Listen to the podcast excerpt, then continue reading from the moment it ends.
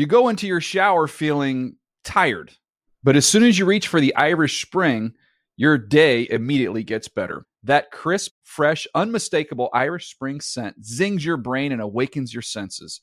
So when you finally emerge from the shower, 37 minutes later, because you pay the water bill so you can stay in there as long as you want, you're ready to take on the day and smell great doing it. Irish Spring Body Wash and Bar Soap. Fresh, green, Irish. Shop now at a store near you. Hey everyone, this is Jodie Sweetin from the podcast How Rude, Tanneritos. I've been needing a quick getaway with my family, and the 2024 Hyundai Santa Fe is the perfect vehicle to take us there. It has standard third row seating, so I'm able to pack my entire family, plus pets, in the car, while also having enough room for our camping essentials. Available HTRAC all wheel drive will get us through any dirt trails, and available dual wireless charging pads will ensure we never have to worry about getting stuck with a dead phone in the middle of nowhere. Visit HyundaiUSA.com or call 562-314-4603 for more details. Hyundai, there's joy in every journey. Good sleep should come naturally, and with the new Natural Hybrid mattress, it can. A collaboration between Leesa and West Elm, the Natural Hybrid is expertly crafted from natural latex, natural wool, and certified safe foams to elevate your sleep sanctuary and support a greener tomorrow. Plus, every purchase helps fuel Leesa's work with shelters and those in need. Don't put off a good night's sleep any longer. Get a Leesa mattress today for a sound sleep tonight. Visit leesa.com slash iheart That's L-E-E-S-A dot com slash iHeart. You know that feeling when you walk into your home, take a deep breath, and feel new? Well, that's what it's like to use Clorox Scentiva. Because Clorox Scentiva smells like coconut, cleans like Clorox, and feels like energy. It'll elevate any cleaning routine to not just clean, but also make every room smell like a tropical coconut getaway. Discover how Clorox Scentiva's powerful clean and refreshing scents can transform your space. Get yours in coconut or other fabulous scents at a nearby retail store. The Season with Peter Schrager is a production of the NFL in partnership with iHeartRadio.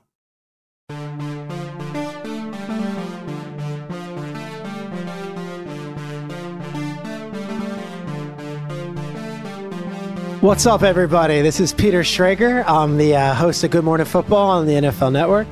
I work on Fox NFL Kickoff on Sundays for Fox Sports, and my newest venture is this beautiful podcast called The Season with Peter Schrager. We are getting more and more listeners every week. It is a sign of great strength, but a sign of great growth. And at the end of the year, I'm just grateful for everyone who has been listening and has been coming along on the ride. I am joined by my producer, Aaron Wong Kaufman. Aaron, what is up, man? Week 14, how are you?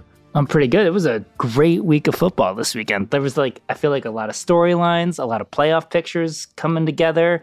Uh, really exciting weekend. It lived up to the to to the billing last weekend. Like, it was one of those deals where I around Tuesday I was like, wait a second, this is a loaded weekend. We've got you know Giants Commanders, you've got the the Dolphins and the Niners storyline, you've got uh, this incredible Bengals Chiefs rematch, and then if, sure enough find myself on Monday night up until midnight watching Saints Buccaneers. And I posed this question um, on Good Morning Football to start the show. Everyone, you know, on, on, Tuesday morning, and that's where we're recording this right now, is like, what a comeback by Brady. What an amazing thing by Brady. In fact, uh, there was a tweet that went out, and uh, it was it was from Front Office Sports. They said tonight, with just over three minutes to go, the Bucs trailed by the trailed the Saints by 13 points. They had a 3.3 percent chance to win at that point per ESPN. And with eight seconds left, Tom Brady threw the latest game-winning touchdown of his 23-year career. And your initial reaction is, Brady's amazing. How did he do it? You can never count him out, and that's all right. I cannot get over that collapse by the Saints and maybe that says a lot about me as a person and maybe that says something about me as a uh, in a psychotherapy situation where i look at that super bowl 28 to 3 and i'm like yeah brady was great but I also look at it as how does Dan Quinn, Matt Ryan, Kyle Shanahan, Grady Jarrett, and the entire uh, Atlanta Falcons organization sleep the next day? Last night, Aaron, the Saints gave that game away to the Buccaneers in about 35 different ways. I'm talking about everything from Mark Ingram running out of bounds and stopping the clock one yard short of uh, a first down to put the game away. I'm talking about throwing the ball on third and one and then punting the ball on fourth and one, which made no sense. I'm talking about a six man defensive backfield that was a prevent defense for the last two drives that just basically let Brady just walk right up and down the field. Um, if I'm a Bucs fan, I am elated this morning. If you're six and six, you're in the thick of the playoff hunt, probably hosting a playoff game. Great. If I am a Saints fan, I am sick this morning. It's games like those that cost you playoff spots. It's games like those that that cost people jobs.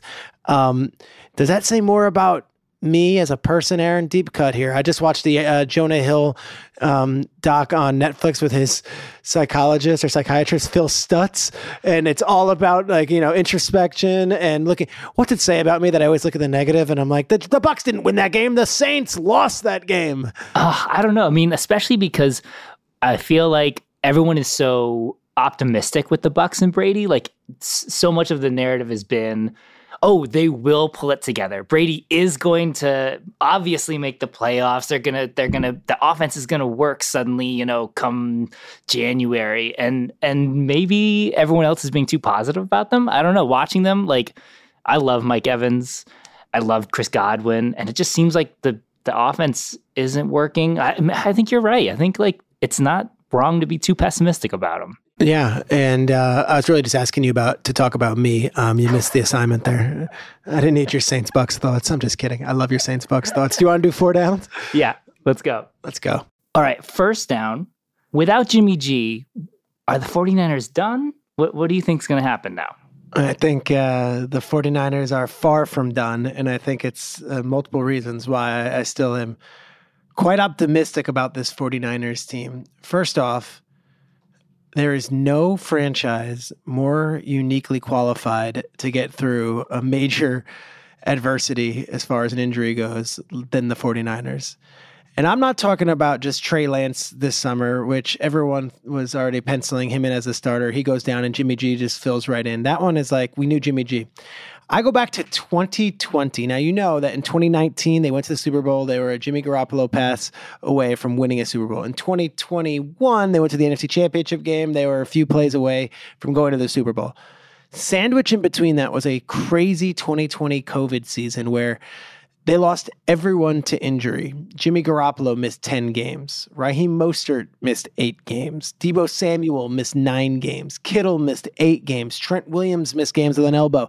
Dee Ford missed 15 games with a back injury. Nick Bosa missed 14 games with a knee injury. Richard Sherman missed 11 weeks. This is the week, the year after they went to Super Bowl.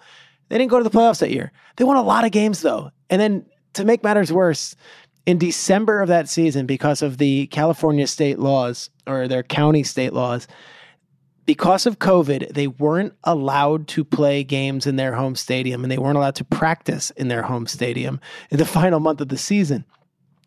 So they had to live in a Glendale, Arizona Renaissance hotel, play their home games in Arizona, be away from their families, have the tightest COVID rule. And they were winning games during that.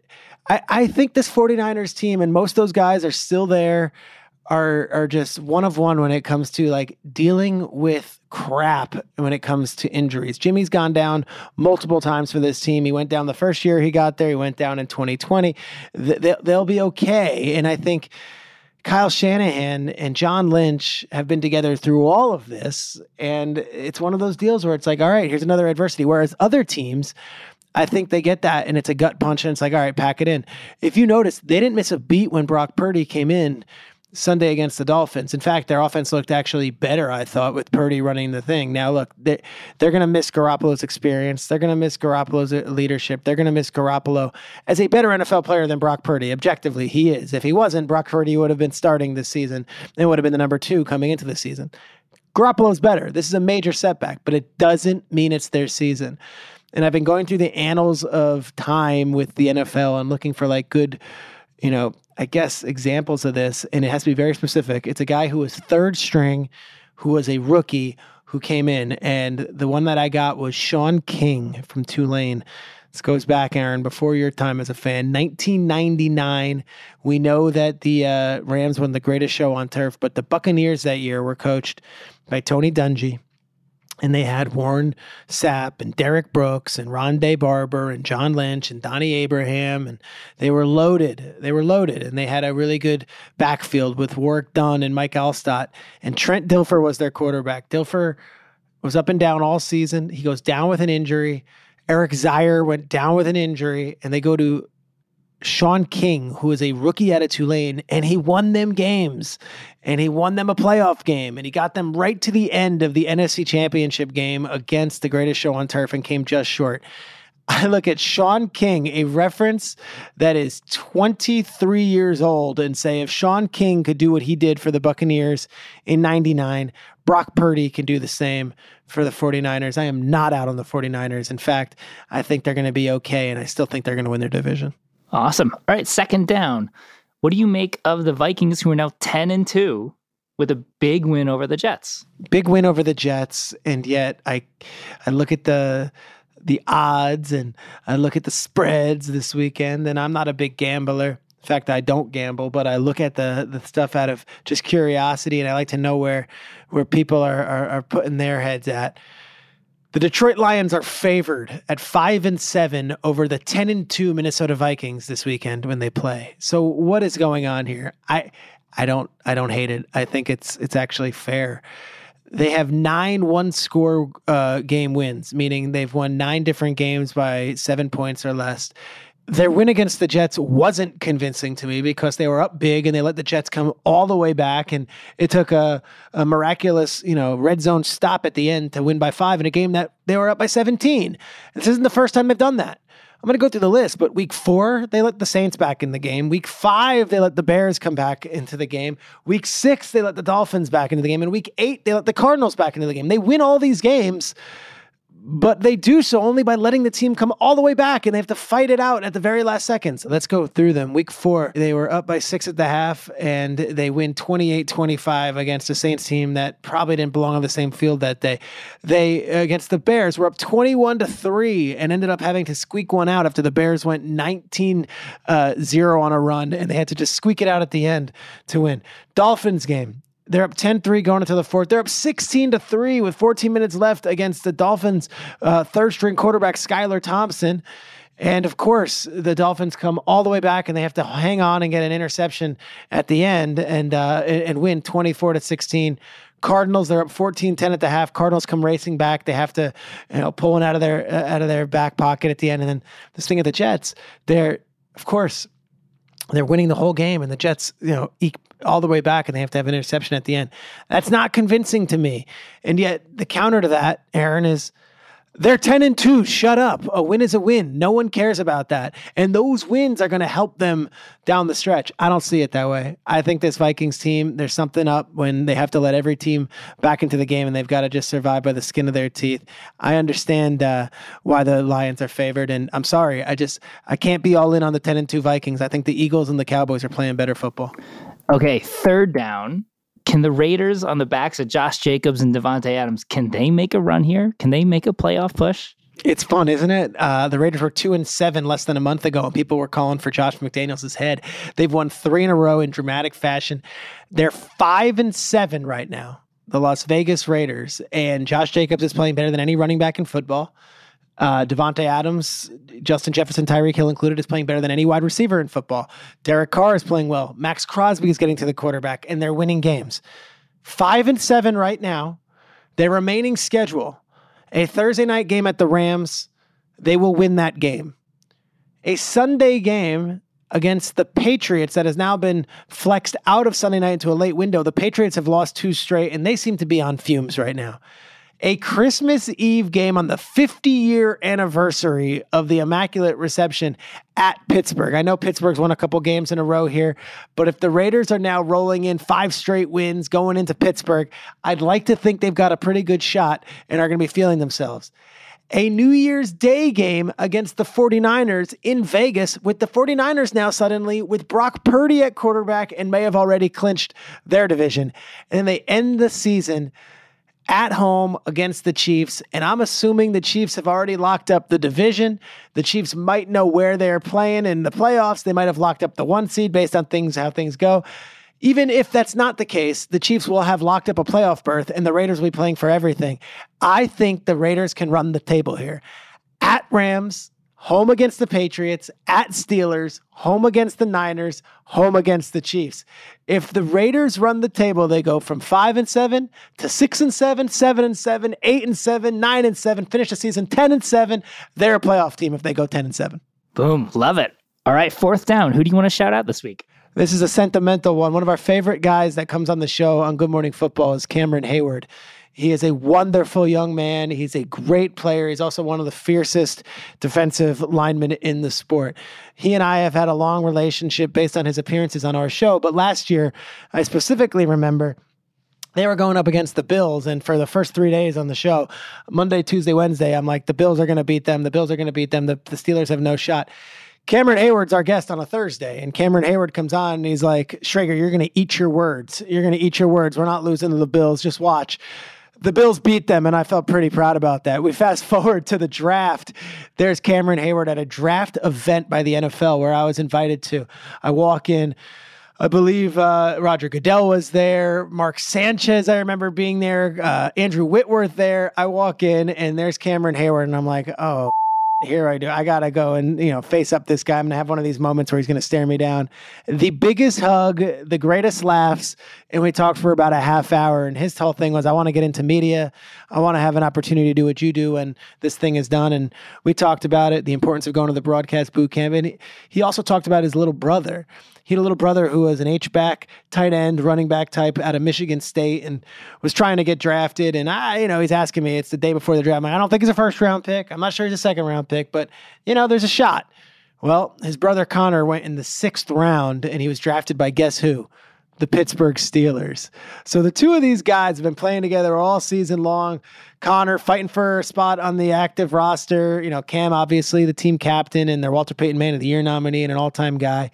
Well, they go down and they play the Atlanta Falcons last Sunday. And here's the story everyone might not know. Um, their father is Craig Ironhead Heyward, of course, a great New Orleans Saint and a great Atlanta Falcon, who was tragically taken from us, uh, you know, shortly thereafter his playing career.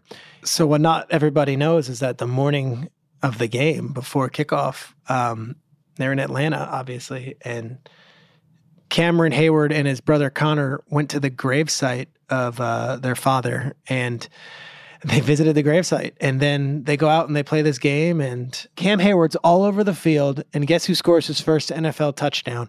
Connor Heyward scores a touchdown, beautiful one in the back of the end zone. And after the game, uh, Cameron Heyward was full of tears, was incredible, and he was wearing his father's Falcons jersey, the number 34, the Craig Ironhead Heyward. I believe we have a clip of his press conference after the game. Take a listen. Uh, if I could share a story like this morning, me and him went to my dad's grave, and you know we got to share a moment there. Um, and so I was pretty emotional when uh, you know he got the the, the touchdown. Uh, I don't like to be Mr. Soppy, but like that that like really hit me. Luckily, there wasn't a camera on me because I was a mess. I love Cameron Heyward. He's an awesome guy. He's going to be great in media when he's done with this thing, and he's still one of the top players. And as of today, he was nominated for the Walter Payton Man of the Year award. I really hope he wins it. He's incredible in the community. I don't know his little brother Connor, but I love that he scored a touchdown, and I love that story. Those are my guys who get a shout out on fourth down. Aaron, what about you? All right. So my fourth down shout out this week is for Mr. Irrelevant himself, Brock Purdy. Uh, did a little bit of deep diving into him. I mean, I'm not. I will admit I'm not the biggest Iowa State fan, so I didn't I didn't know a ton about him before this weekend. Enlighten us, make us smarter. So so Brock Purdy's born in Queen Creek, Arizona. Uh, his father Sean was a huge Dolphins fan, and in fact, the day that Brock was born, that night his dad had him on his lap watching a Dolphins game. That's hilarious. And they just beat the Dolphins. Keep going. Exactly, I love this. Give exactly. it to me. Aaron, and this is why you're here. Come on. His dad's favorite player was Marino. And so, of course, Brock follows along with his dad. He's a big Marino fan. But then he also grew up really idolizing Tim Tebow.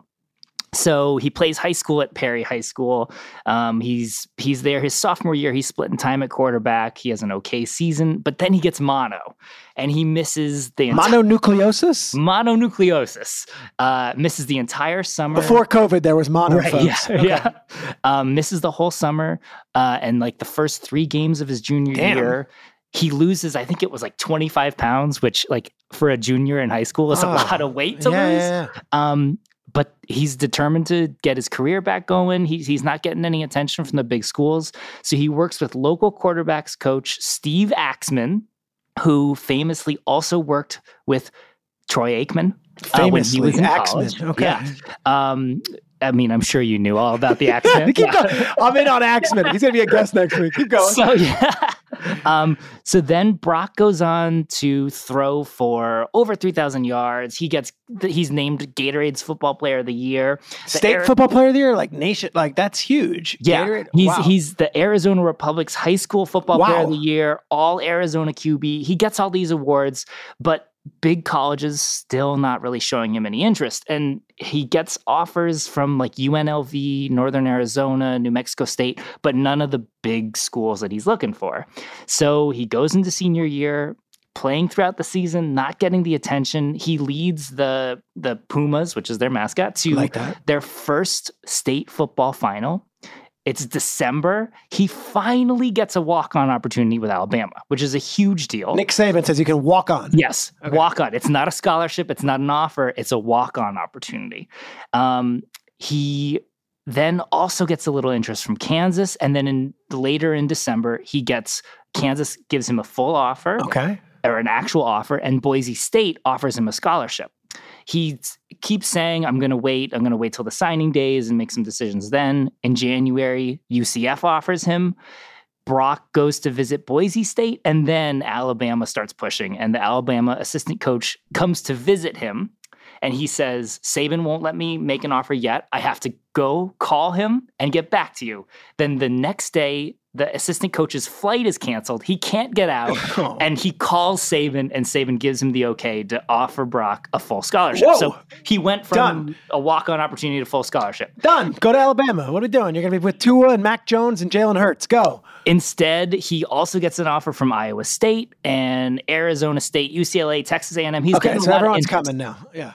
And one thing I really loved, like when he did make his announcement, his his dad pointed out that like Brock, he he pushed the date of his announcement because there were uh, other players who were announcing where they were going that day, and Brock didn't want to take the spotlight from them. He didn't want to be front and center. Like I Like, this. at, at his announcement, it was a bunch of people at the table with him. He was the only one with a mic, and he was uncomfortable about that. Yep. Which is like a, a, a nice it. little personality. Like Purdy.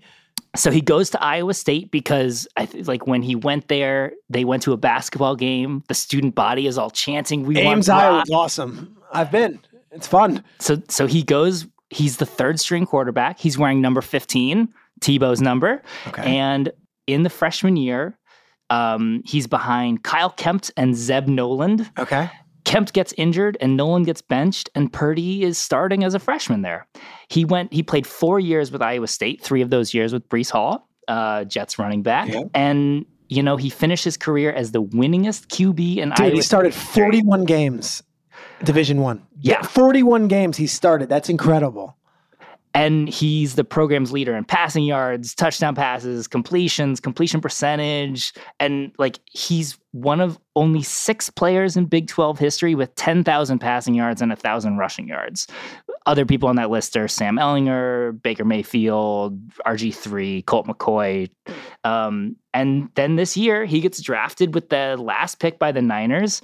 And there have been seven other quarterbacks who've been drafted as Mr. Irrelevant, uh, most recently, Chad Kelly. But Brock is the first one to throw a touchdown pass in the NFL. And he's doing it wearing number 13, Dan Marino's number. I love it. And the first game that he wins is against the Dolphins. And against Tua, who was the quarterback Yeah. at Alabama when he was probably being recruited. Yeah. Uh, I I love that. Aaron, great job. I honestly didn't know a lot of that. I'll add um, one thing, and it's a small little nugget. We showed the draft video on Good Morning Football today, Tuesday, of when Brock Purdy was drafted. He was selected as the very last pick of the seventh round.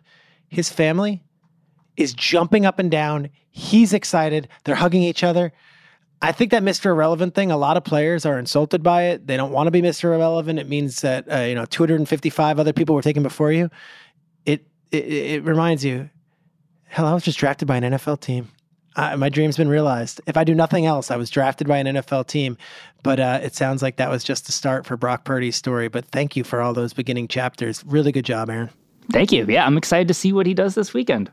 Yeah. Um, and now it's for our time for our guest. I am so pumped to bring this guy on. I don't think he does a ton of media. And I think when he gets on the microphone, you're going to see why he might be the next head coach of your NFL team.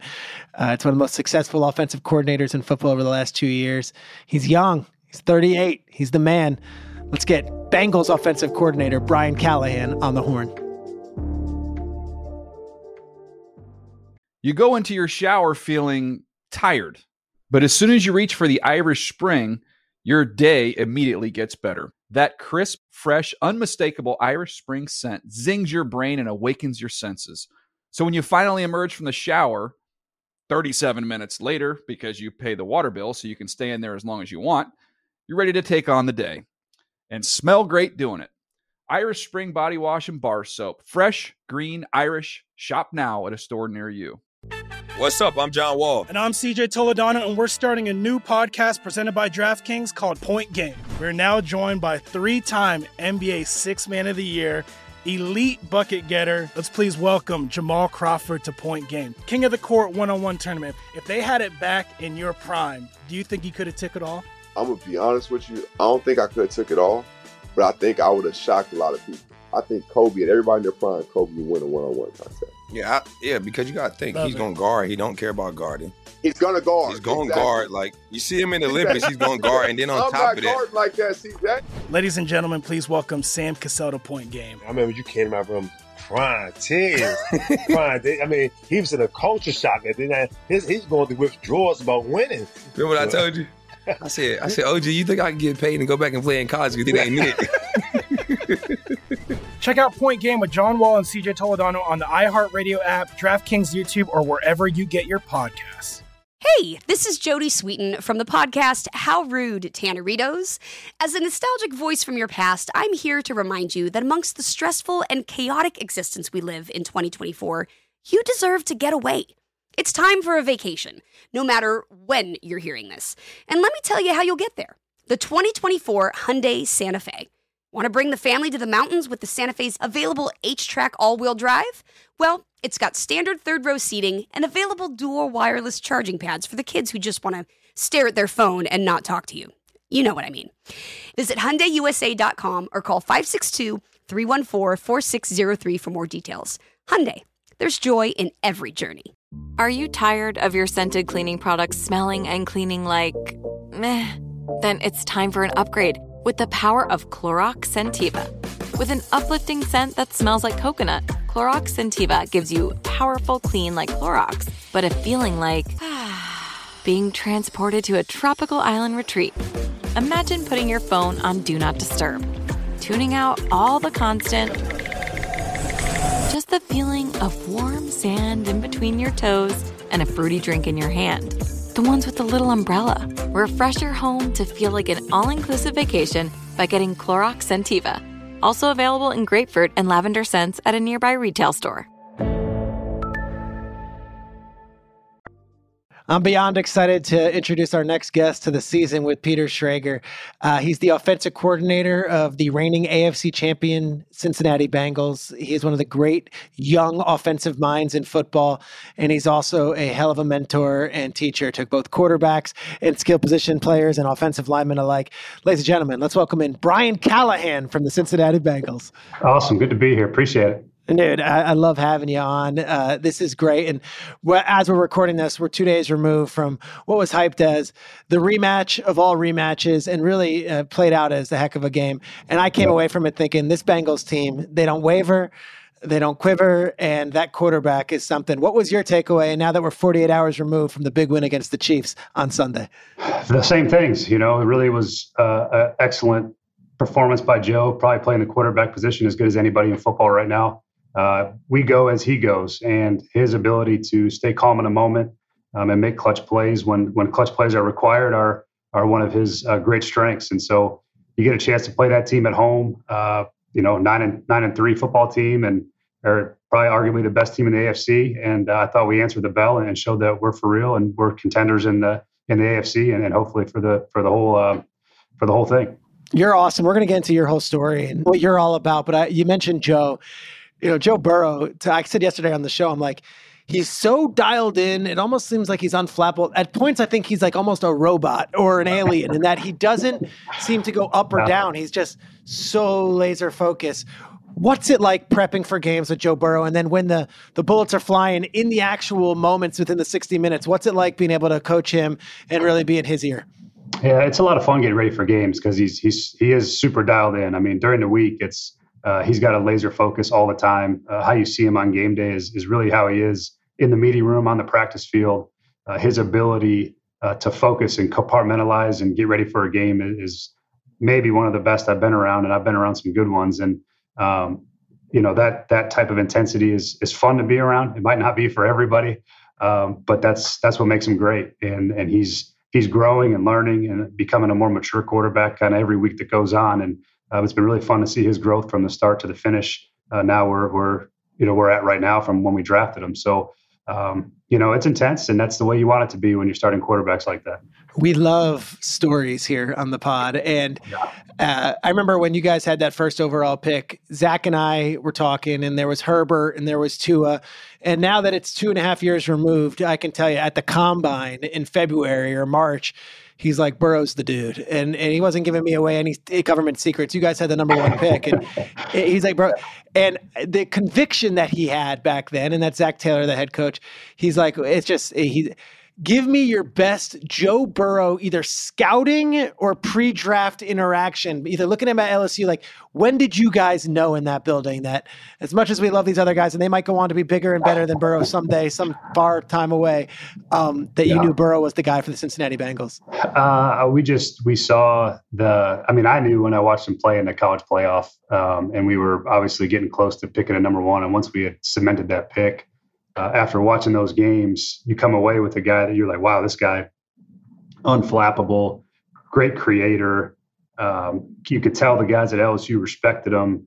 Uh, what an incredible journey from going to Ohio State and then being able to win over the LSU locker room in a really short amount of time. And that's what we needed here in Cincinnati. We needed a player that had that ability. And uh, after watching that, I was pretty much sold. Obviously, we did our homework, we evaluated everybody. Um, but that was the moment where I was like, I think this is the guy for us. And um, the best part was when we, you know, that was COVID year, so we had all kinds of uh, restrictions and hadn't really got a chance to see him. We didn't have a pro day, um, and so everything was virtual. So the first time we got to see him in person was uh, at the combine for our short, you know, our short top top 50 meetings that we get there, um, and he was very much himself. He had no nerves. Uh, he kind of knew what was coming, and we all walked out of that meeting. I think everybody in that room thinking, that's what it's supposed to look like. You know, that's the guy. That's the guy. So uh, it's a good feeling when that happens. Now, take us through last year's playoff run. Um, what'd you learn about him there, and what's your best story from Burrow, either in the Tennessee game or uh, you know the following week, where you guys have another victory, and then of course in the AFC Championship game when you play against the Chiefs. Yeah, I think the, the AFC Championship game was was awesome. It was uh, you know, having to come back from that deficit, you know, we had to come back from just to see him uh, on the sidelines. He just, you knew as soon as he walked on the field, it, we had a shot. And everything that he did in that game was was incredibly impressive. The plays that he created, you know, he slipped out of two of Chris Jones, probably sure sacks. Um, but my favorite story was really from the first Kansas City game when we played him here at home to win the AFC the AFC North and uh, he came to the sidelines and we threw a we threw a pressure route um, to the left side to to um, Tyler Boyd and he knew as soon as he came back to the sideline he said hey Ja'Marr next time I throw this just be ready down the sideline the safety's not getting enough width we're not going they're, they're not going to be able to cover you and so we come back to that play probably a series or two later and he throws it right down the right down the sideline to Ja'Marr for for you know uh, probably 50, 60 yard touchdown. He saw it in real time that, hey, if I'm doing this Boyd play, I see Ja'Marr in yeah. the corner of my eye, like that's going to be open. Yep. And he, he came to the sideline, told Ja'Marr, told us to call it again, and, and we did, and and he and he answered it with a with a huge touchdown. So um, things like that happen with him every game, where he sees he sees things happening. He's got incredible vision and understanding of, of what defenses are trying to do, where they're located on the field.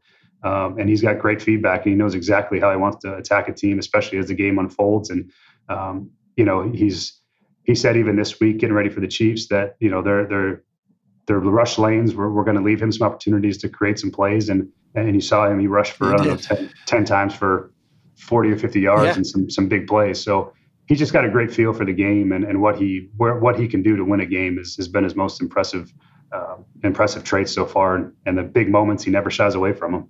Your offense is cool because you've got uh, obviously Burrow, the superstar, but you also have these wide receivers, and then of course the offensive line, the big boys up front. But I thought this week was interesting. You know, players in the Chiefs were chirping a little bit. You guys were chirping back, and then the game starts on Sunday, and it's like this was a war, and that offense galvanized around each other. You guys were trailing, you came back. Tell us about this, the identity and maybe the culture in that locker room, especially from your side of the ball, the offensive guys. Yeah, I think we have a, a really uh, tough-minded team. You know, they don't get too they don't get too up or down. They're really consistent with their day-to-day preparation during the week, which I think makes uh, makes for a really even keel team on game day. They know what to expect. They know how um, the game's going to unfold. I think they do a great job of of understanding how we're trying to attack a team.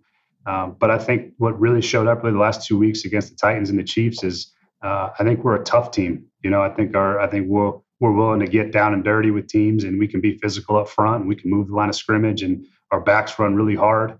Um, they run really physical, and, and when it's time to, you know, we're, we get lumped into that finesse uh, label sometimes, but we're not a finesse team. And I think that that's been fun for us to discover this year is that we're a, we could be we could be as tough as required in, in the run game, and uh, those guys up front have really come along, done a nice job. But um, I love I love what our guys are about. I love the way they play football.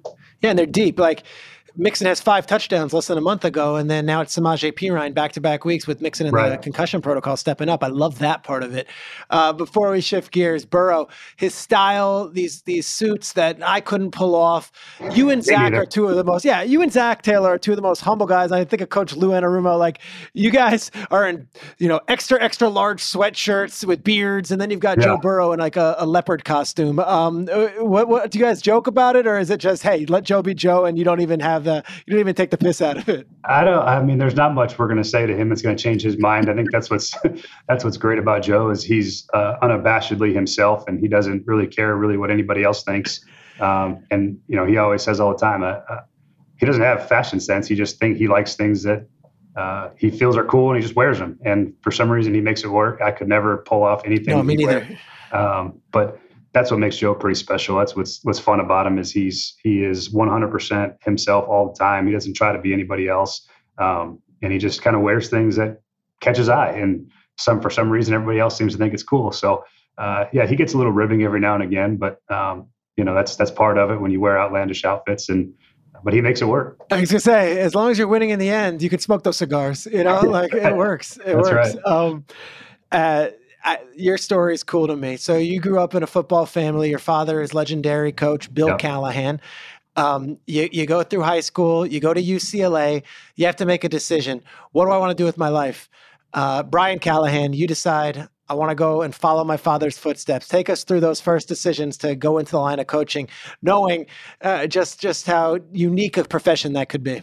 Yeah, um, it was actually I was I was finishing up playing. I was not a very good. I was not a uh, uh, a high end football player, uh, which is you know most of us that go into coaching usually can't play very well, so we try to go coach. Um, but I, I I enjoyed football. I enjoyed being around it, and I wanted to continue. And I initially thought I would go into like athletic director, that kind of route in college, and still be around the game. But I also knew what coaching uh, was like. I knew what what it brought. Um, I had no uh, misconceptions about how the career can go, and it can be really really fun. It can be really really hard all at the same time.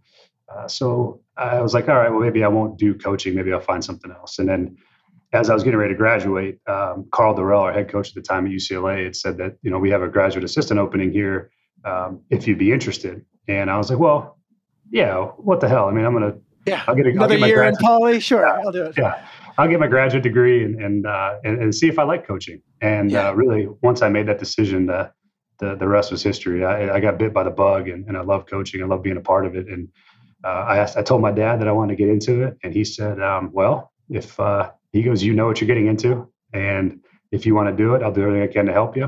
Um, but you just, you know, you understand what you're getting into." Right? And I said, yeah, I think I do. Was and, he flattered, or was he like, "Son, what are you doing?" I, you know, or is maybe he said he was the ultimate honor that you wanted to do it. Uh, I think he was. I think he was excited about the fact that I was interested in in, in doing it. Um, probably because he knew he could he could help me along, and uh, you know, he's obviously been my biggest mentor and, and the biggest influence in my coaching career, and so uh, I think he felt uh, some pride in that, some some connection in that, which has been great. Um, it's how we've always connected is through football, and you know, it's like some guys go fishing with their dads, and my dad and I talk about football, yeah. um, and it's great, and I love it, and it's it's been a it's been a really really fun process of growing through it and, and talking to him all the time about all the things and teams and games and scheme and um, it's been great. Uh, my mom was the one that wasn't so happy about it when I told yeah. her. Um, she said, "She said you're going to get two degrees from UCLA and you're going to do this." And I said, um, "I think I am. I think I am going to do it." She wasn't as happy um, for me, I don't think, at the time, because she's the one that's got to do all the hard lifting for coaching and moving the family and yeah. selling houses. And you know, we moved quite a bit, obviously, over the years.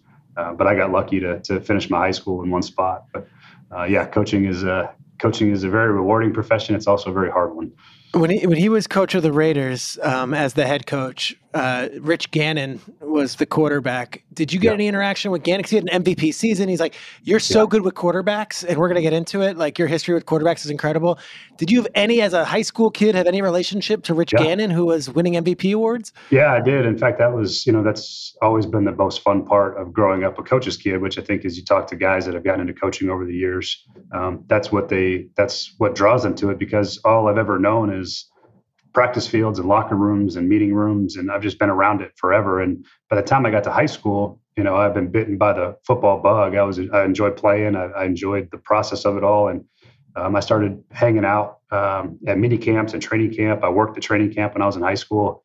Um, and so all those years I was up there I, I got to sit in meetings with Rich and, and Jon Gruden and and my dad. And and those were really really formative times for me uh, just as a as I reflect back on all the lessons I learned, probably subconsciously more than anything else, as you look back at on the things that you heard and saw and and, and observed, and everything you just sort of learned through observing. And uh, it was an incredible time. Rich was really kind to me. He he, he invested a little bit of time in me, and um, you know, I'd ask him questions and he'd answer them, and, and he was really great for me as a as a. And you're what, like a 16 year old, 17 year old kid, and Rich Gannon, the MVP of the league, is answering your questions. Yeah, it was pretty awesome. Um, and it's you know, and it's there's there's coaches that were there at the time that that gave me time. You know, Jim Harbaugh was there as a quality control coach. uh, David Shaw was there as a quality control coach at the time, and so those were the guys that I, you know, I would ask questions and be around, and they were always really generous with their time. And uh, all, all of those people at, at the time made a pretty big impact on me as a as a young football player. Um, and there's a lot of lessons I draw back on from that time and time as a being around those types of people and players. Um, you know, as a 16, 17 year old kid you have one of the cool like reputations in the league as a quarterback guru and it's not because you, you have no but it is like i'm going to go through the list and you're going to take me through it but you, you get somewhere and it's all different types. The first real quarterback i'm looking at your resume here you go to denver and it's you know the the broncos years with john fox and it's before peyton gets there. Tim tebow's the quarterback and he goes in midseason and you guys went a little run and tebow time was a thing. You had to draw up an offense and nothing against Tebow's you know skills, but you had to draw up an offense that accentuated his strengths. What was that like as a young coach, and what are your memories of the Tebow Broncos and Tebow time and you know, the mania that really became of it? Uh, it was it was one of the most wild series of games and events that I've probably even ever been a part of. Just uh, the momentum that that carried, the adulation that he received, the ways that we won those games were crazy. Um, all kinds of wild stuff would happen, and um, it was just a it was a really fun time to be a you know I think it was my second year in the league that happened, and I was like, is this always what this is like? You know, and um, but I think we had a really good set of coaches there. I think that's that was a phenomenal offensive staff. Who was um, on so, that staff? I'm picturing the, the wins. I don't remember the staff. Though. Yeah, it was Mike McCoy was offensive coordinator. Okay. Uh, Adam Gase was the was the quarterbacks coach.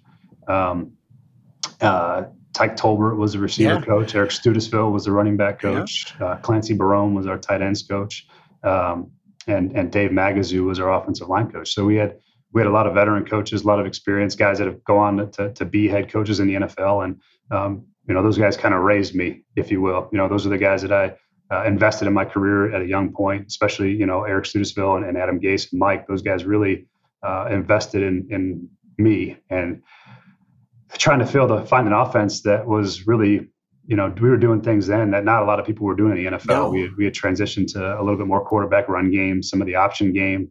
Um, you know, I had coached and played in an option offense in high school, so I felt like I might have had a little bit of uh, experience that was valuable, and I could have some input. And um, you know, I just thought we did a great job collectively of, of finding ways to highlight Tim's strengths and um, you know find a way to win a bunch of games, and, and we did. We found our way to the playoffs, and that Pittsburgh game with the walk off touchdown at Demaryius was was one of the probably one of the cooler moments in my career. So that was a lot of fun. It's funny because I remember the Dolphins win. I, am not even I'm not looking at a spreadsheet or anything. It's off the top of my head.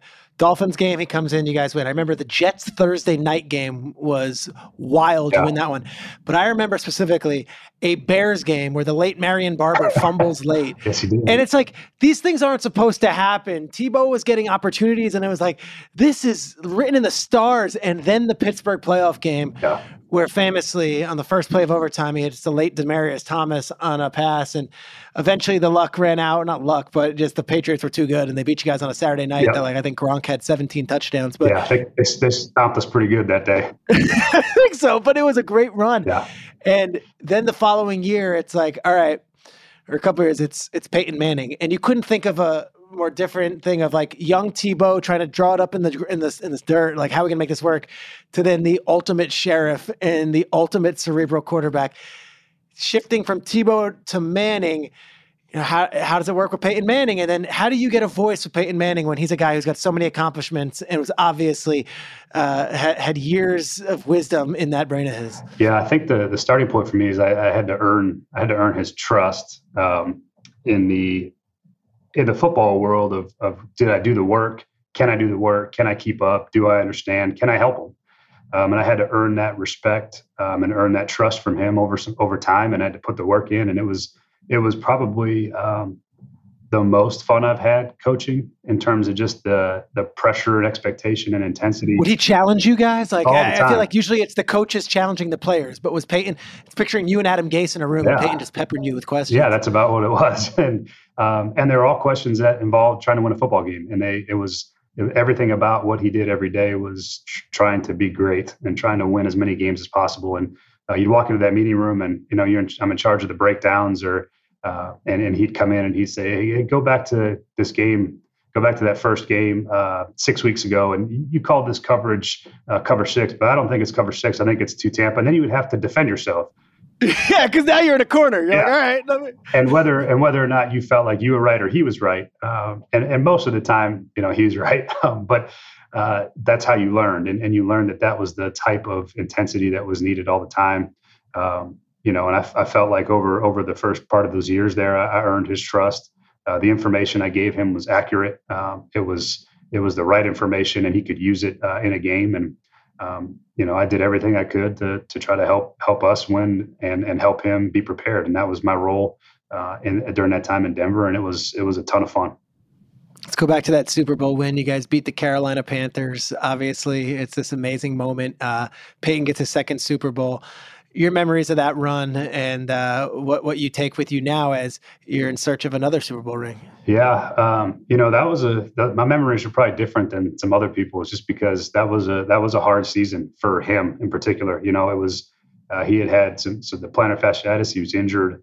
Um, Brock Osweiler had played. We had transitioned from really his offense into a hybrid of of Gary Kubiak's and his offense, and um, you know he was he was battling the injury. He didn't play well early.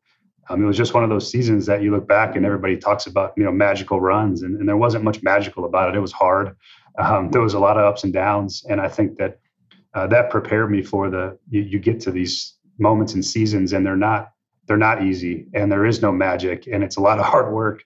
Um, and I think that that really prepared me to handle these types of runs as you get going. There's going to be ups and downs. Things aren't going to go great um, you always get those 30 minute TV shows that gloss over all the things that go into it. And you see, the, oh, I work on one. Yeah. yeah. and you see all the confetti and, and, all the fun, but you realize that there was, you know, a lot of things that went into that, that, that weren't perfect and, and weren't always, uh, you didn't always feel like you were on top of the world and it was a lot of work. And so I think that that's really prepared me to, to make the runs that we've had here last year and, and the ups and downs that we had that season and, and to start this season as well, that you just know that it's, it's not perfect and it is hard and it takes a ton of, of time and attention and, and and work to get there. And at the end of it, when you put a bow on all of it, then it feels magical. But there's a lot of work that goes into it. And I think that was a really valuable lesson that year in 2015 that um, you know, and you got to play your best uh, at, at the moment in the season when it's required, which is usually uh, December into January, and, and that's where you have to play your best football.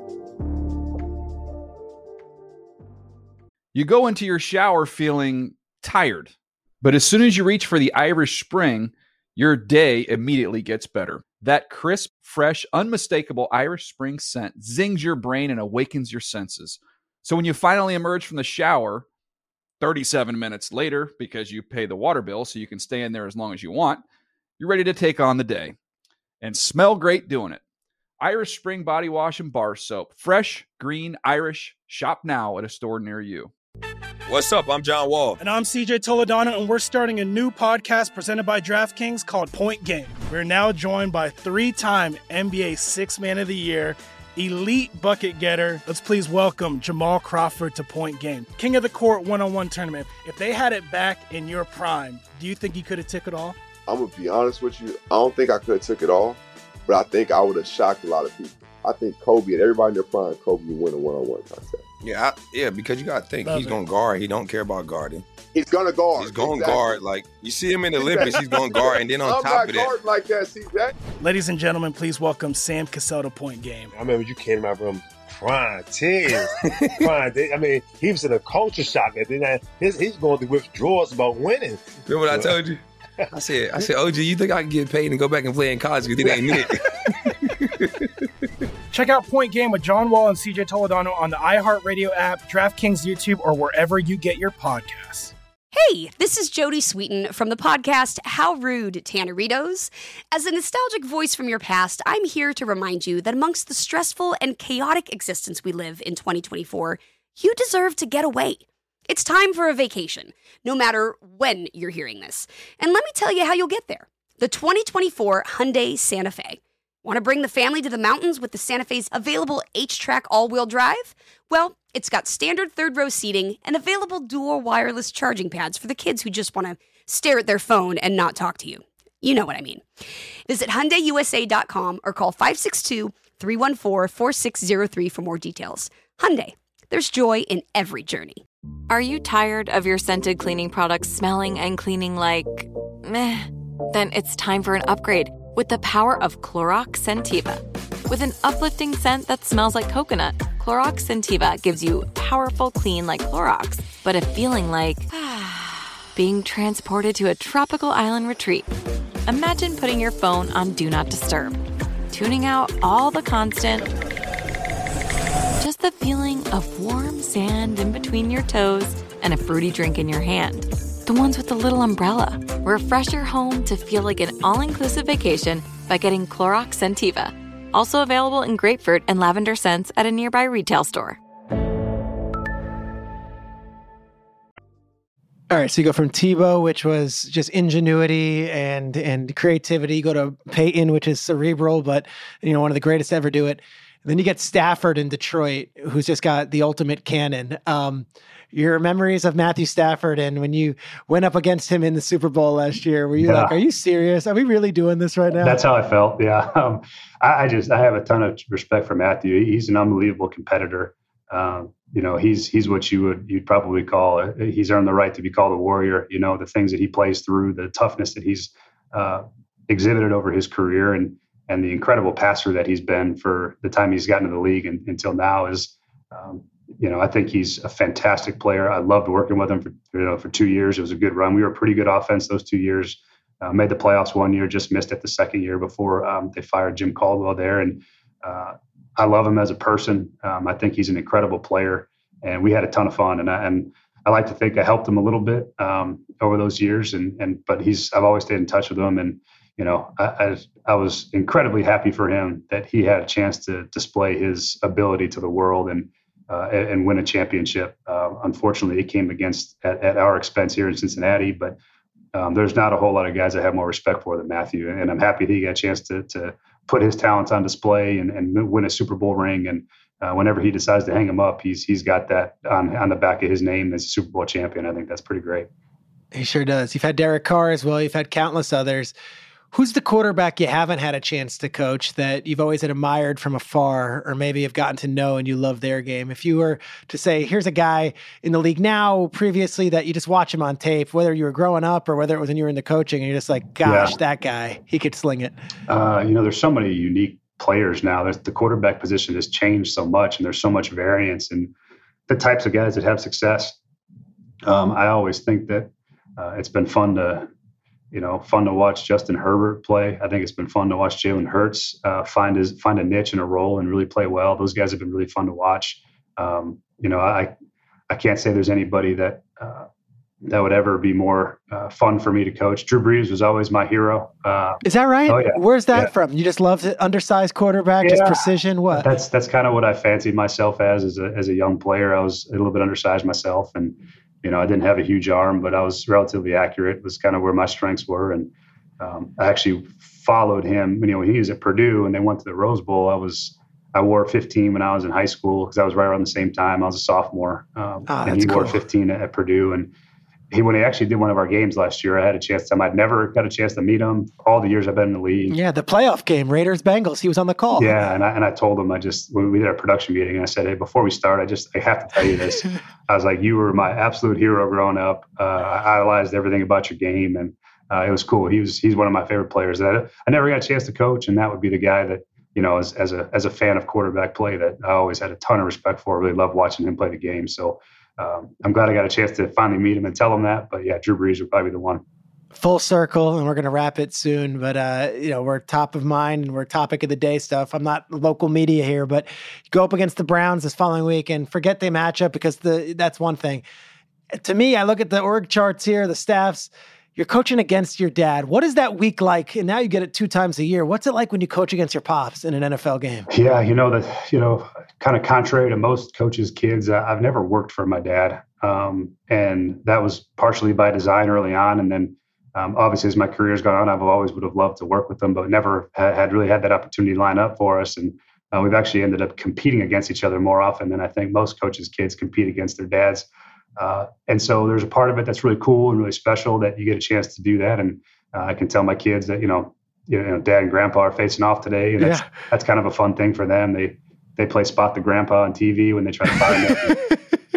um, but that part of it's fun. Um, the, the part where we actually have to compete in the same division for a division title and, and, you know, wins and losses matter. And, and you're having to go against your own dad when you're you know, I grew up my dad's biggest fan. Every team he ever coached for was always a team that I loved following, and uh, that part's not my favorite. Uh, I don't enjoy that as much, um, and I don't I don't particularly enjoy having to coach in the division against them. You know, yeah, it's it's very rare. Twice a year is not my favorite. It's you know we've gotten good at it. We've done it for you know quite a while now, but um, I don't enjoy particularly having to compete against my dad just because I I think we root for each other's success and and really it kind of goes counterintuitive to all the things that we've always felt. And you know, you're always rooting for each other. That, but now you're not. You're trying to beat each other uh, in big division games that matter. And so that that part's not my favorite, but um, there is something about it that is pretty unique and special.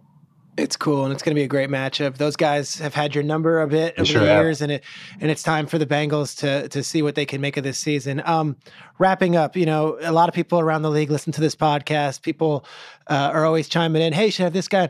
Your name's come up a bunch as someone that they want to hear from because there's a there's a good chance you're going to get one of those HC jobs in the next couple years. Uh, what what are your values? What are your your leadership? Like, what does Brian Callahan bring to the table to a team? And I'm not asking you to do any audition or interview from me, but for those of us who are getting to know you now for the first time, uh, what, what do you bring to the table, and how would you like to be looked at as a leader? I think I'm consistent. You know, I think my approach is is very consistent. My emotions are very consistent. Uh, I think you get that way working with quarterbacks, just because that's how you that's how you have to approach the position. Uh, not to say that I, I, don't have intensity behind it, or I, I can't get on guys and um, I think you know our guys be the first to tell you that that I'm fully capable and fully willing to to jump on when when it's necessary. But um, I think there's a there is a, a, value in a consistent demeanor and a consistent approach. Um, I do think sometimes calmness is is contagious. You know, when you're in big moments and big big spots when you know, everybody's losing their minds, you're the one that kind of stays calm and steady. And I've always prided myself on that. Um, you know, and I think my my coaching style is is one of uh, I try to build relationships the best I can. It's a it's a people business. It always has been. It always will be. And um, the better you get to know your players, the more they trust you, the more they they buy into what you're saying, the more that um, they allow you to to enter into the relationship of trust and, and be able to coach and teach from a place that uh, they always feel like you're you're trying to make them better um, and they're going to be able to, to reach their goals and dreams as well. That's our jobs as coaches is to put those guys in those positions to to make money and get paid and, and win mm-hmm. games. And I think that uh, that's that's always how I've been. I'm probably never going to change that. And um, you know, hopefully that you know doesn't whether somebody else likes it or not. Uh, I, I, have no control over that, but um, I try to do the do the best job I, I, I can where I'm at and let the rest of it take care of itself. Yeah, I mean, just from my, you're incredibly intelligent. Obviously, you're humble. Um, but you are one of those dudes that, and there's, I guess a lot of coaches say, I am too. You live and breathe football. I, I feel like it's everything yeah. that we've ever spoken. I just, I feel like this is, you're a great family man and all that. And you've got a, a wonderful, you know, full life, but you live and breathe football. And I think that's what the fans need to know. And my last question is, it's about the Bengals fans because I'm on Good Morning Football. We have watched this rise from the ashes like a phoenix. Yeah. And there might be no more passionate fan base that maybe I didn't even know about going into this job as one of those fan bases. Maybe it's because of the wins, maybe it's because of of the style of Burrow, and maybe it's just because they've been waiting to explode with with all of this over the last couple of years. Uh, what has been your uh, impression and reception of the Bengals fan base and, and what that thing has become? They uh, they're the best. Uh, we I love them. I love Cincinnati. I love people here. I love living here um, but you can see they're, they're passionate about their, their city. And you see a lot of these places, you know, the Cincinnati's, the Buffaloes, the Detroits, the, people are really, really proud of, of their cities and, and what they stand for. And, um, you know, Ohio is, has always been a great football state. Um, you know, you, you look even at the prep football scene in Cincinnati and, and throughout the state. I mean, there's, there's a passionate support for the sport of football. Um, Ohio State and those, those are UC, Cincinnati. I mean, those, Miami those of Ohio, Miami of Ohio um, there's just a, a, passion for football, and uh, they love the Bengals, and it's it's been phenomenal. I mean, the support in the stadium, our game days have been electric this year. Uh, it's been really really fun, but they they love football, and now they have a they have a, a, team that they can get behind, and we've we've given them something to to cheer about and be excited about, and um, I think that that they appreciate it and and they they don't take it for granted, and they they love the fact that they got a team that's really fun to be around and fun to follow, and and we're competitive and we can win games and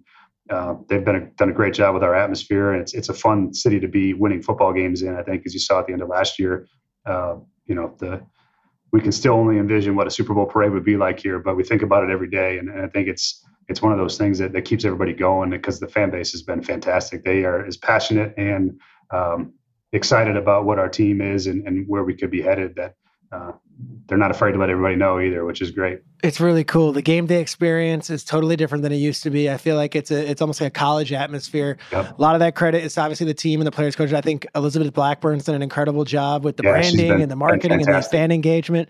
Um, the social media team is really good. Like they're engaged. Yep. And I would say the fan base, like I've gotten to know something like this Bengals Jim is yeah, one of the fans. He's the like he's yeah. he's great.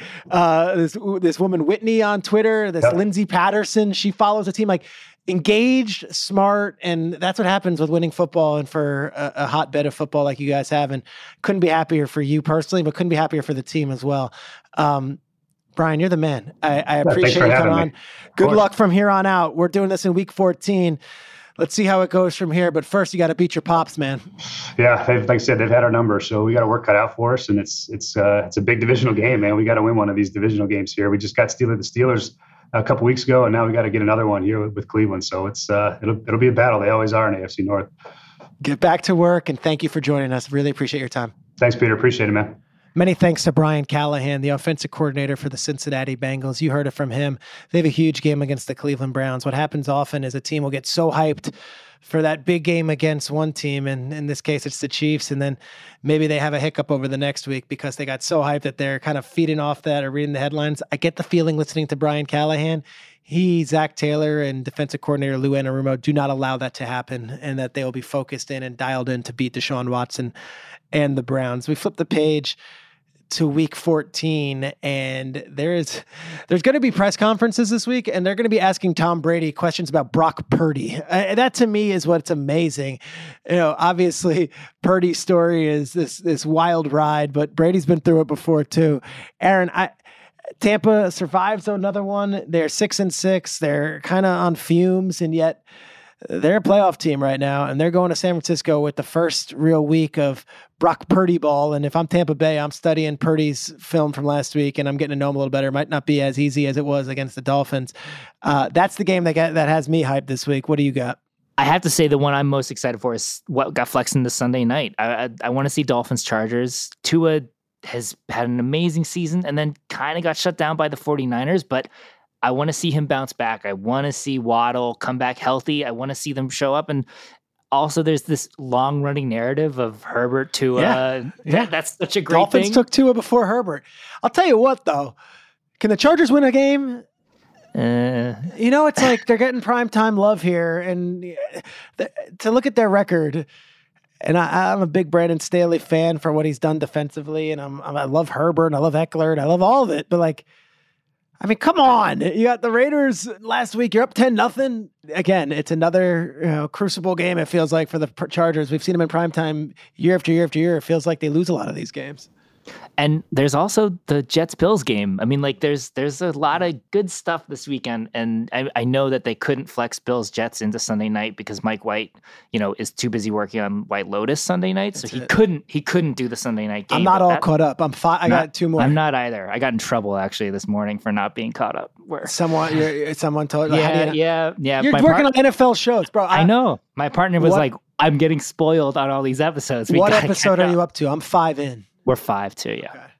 So some some ending to the fifth episode. Yes, and we're hoping that we'll be all caught up by Friday. Okay, I'll make a deal with you. I will watch the sixth episode. We will go into the finale together, ready. But we got to watch Dolphins Chargers Okay, first. of course, yeah. Uh, on behalf of my friend Aaron Juan Kaufman, on behalf of Jason English, the maestro of the iHeart team, on behalf of the NFL Network, the NFL Digital team, on behalf of our music man, Jack Rudd, I want to thank everybody for listening. Awesome week ahead. Uh, Brian Callahan, fantastic. That's the offensive coordinator of the Bengals. You now got to know him, and when he's the head coach of your team, you'll say, I remember when. Until next week, this is the season with Peter Schrager.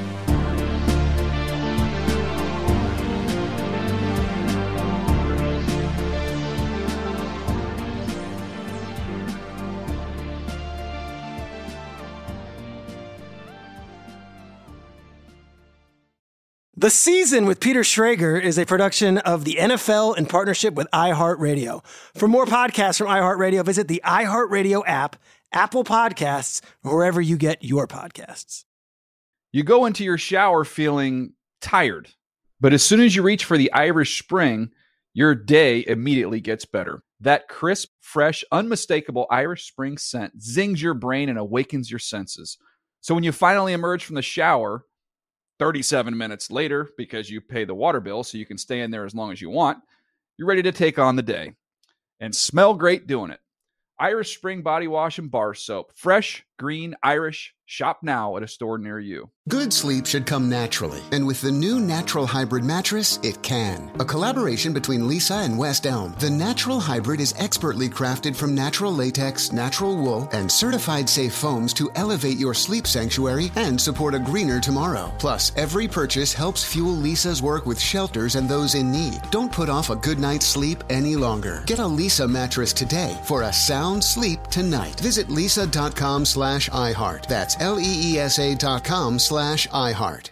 I'm so excited to tell you JC Penney and country music singer-songwriter Walker Hayes are partnering together on a new limited time men's collection for the everyday guy. What I love about Walker Hayes is his laid-back nature. He's a family man and being a country megastar while also having seven kids. You know he likes to keep his style cool and casual. This new collection is perfect for the guy living the t-shirt life or someone wanting some fresh options that feel just as good. It's easy to wear, affordable styles that celebrate the ultimate family man, along with the quality, durability, and sensibility dads appreciate. Available online Saturday, May 4th at jcp.com and in store Thursday, May 16th, just in time for Father's Day. Limited time only. JCPenney, make it count. Getting ready to take on spring? Make your first move with the reliable performance and power of STIHL battery tools. From hedge trimmers and mowers to string trimmers and more, right now you can save $50 on select battery tool sets. Real STIHL. Offer valid on select AK system sets through June 16, 2024. See participating retailer for details.